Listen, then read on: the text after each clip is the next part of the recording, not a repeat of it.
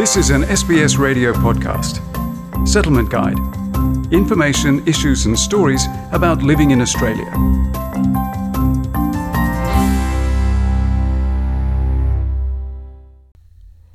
Anyone who has earned an Australian income will need to lodge their tax returns for the income year July 1st to June 30th by October 31st.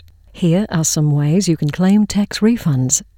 Over 13 million Australian citizens and residents will lodge their tax returns this year for the Australian Tax Office to assess their eligibility for a tax refund.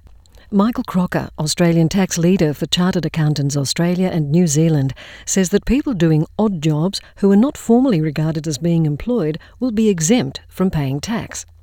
Workers earning less than $18,200 will not be taxed, although they are still obliged to lodge a tax return. Working holidaymakers on visas 417 and 462, earning less than $37,001, are also exempt. Generally, you'll need to lodge a personal tax return if you've earned salary or wages and uh, you've had PAYG withheld from the salary. So it's important that even if you're on a low income tax bracket and don't actually have tax to pay or much tax to pay, you might be eligible for a refund, and the only way you can get a refund is to lodge that return.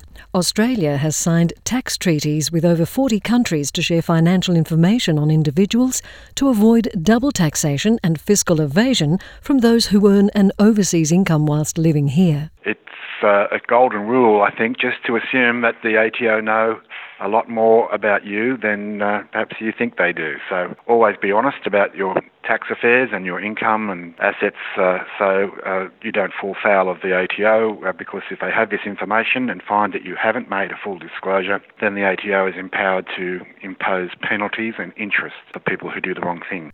Nearly half of Australian workers are eligible for the federal government's $1,500 per fortnight JobKeeper payments, which are deemed as taxable income. It's a system where there are winners and some losers. Not everyone is eligible. 1 March was a critical date to be an employee, and in some cases, uh, employers who have dismissed uh, long standing employees can rehire them and re engage them.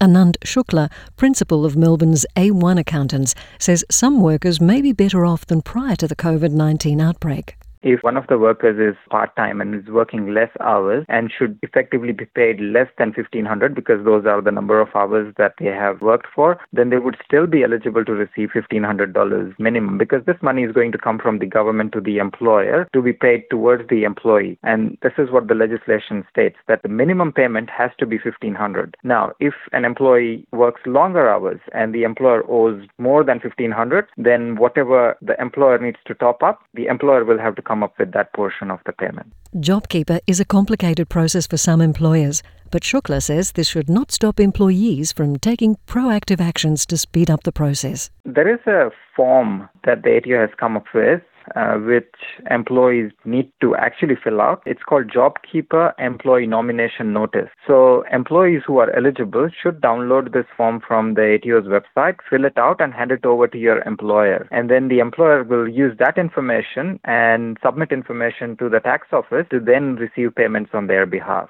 He advises employees notified of their eligibility to hand the forms back to their employer as soon as possible. The time window for this is going to be between 20th of April to the 30th of April. So if there is a delay in submitting this information, there is a possibility that some of them might miss out on these payments. And this is the employer missing out on the payments that the employer has already made to the employee. There will be delays and there could be hiccup getting these payments from the tax office if you don't follow the protocols as they have been laid by the tax office. Shukla says many Uber and food delivery drivers tend to miss out on eligible tax refunds due to poorly kept records. An Uber driver would be eligible to claim fuel, insurance, car registration, repairs and maintenance, any leasing costs, such as if the car is on, on loan, any cleaning or car wash related expenses. They use their mobile to provide all these services. They can claim for mobile as well. And then there will be accounting fees, parking, if they provide mint and water to the people they are driving. So all of those expenses, they would be eligible to claim only if they maintained accurate records.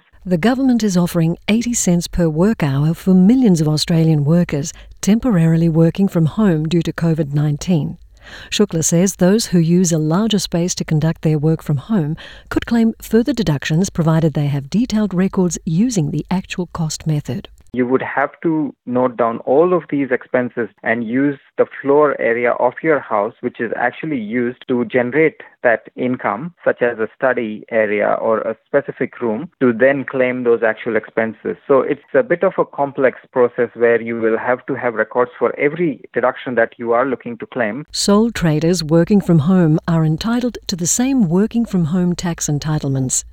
There is a possibility of claiming deductions from their mortgage and rent, although Shukla warns it could have implications on a homeowner's capital gains tax this person would be eligible to claim a portion of his rent if he's renting, or if it is uh, a mortgage, or if there is a loan on the property, then he will be able to claim that as well. However, look, keep in mind if you own the property and if you have a mortgage on that, then you are exempt from capital gains tax on a primary place of residence uh, if you decide to sell the property in the future. So if you claim a portion of your property on tax, then you would also have to pay a little bit of capital gains tax prorated to what you have claimed in the past there are many rules associated with this, and you should get professional advice. The process of tracking records for tax returns is straightforward, according to Michael Croker. It's a bit of a nightmare keeping all these records, but the ATO does have an app where you can take a photo of your receipts, etc., on your mobile phone and uh, load it up to a site called My Deductions. That's an easy way of keeping track of all your bits of paper. And at the end of the year,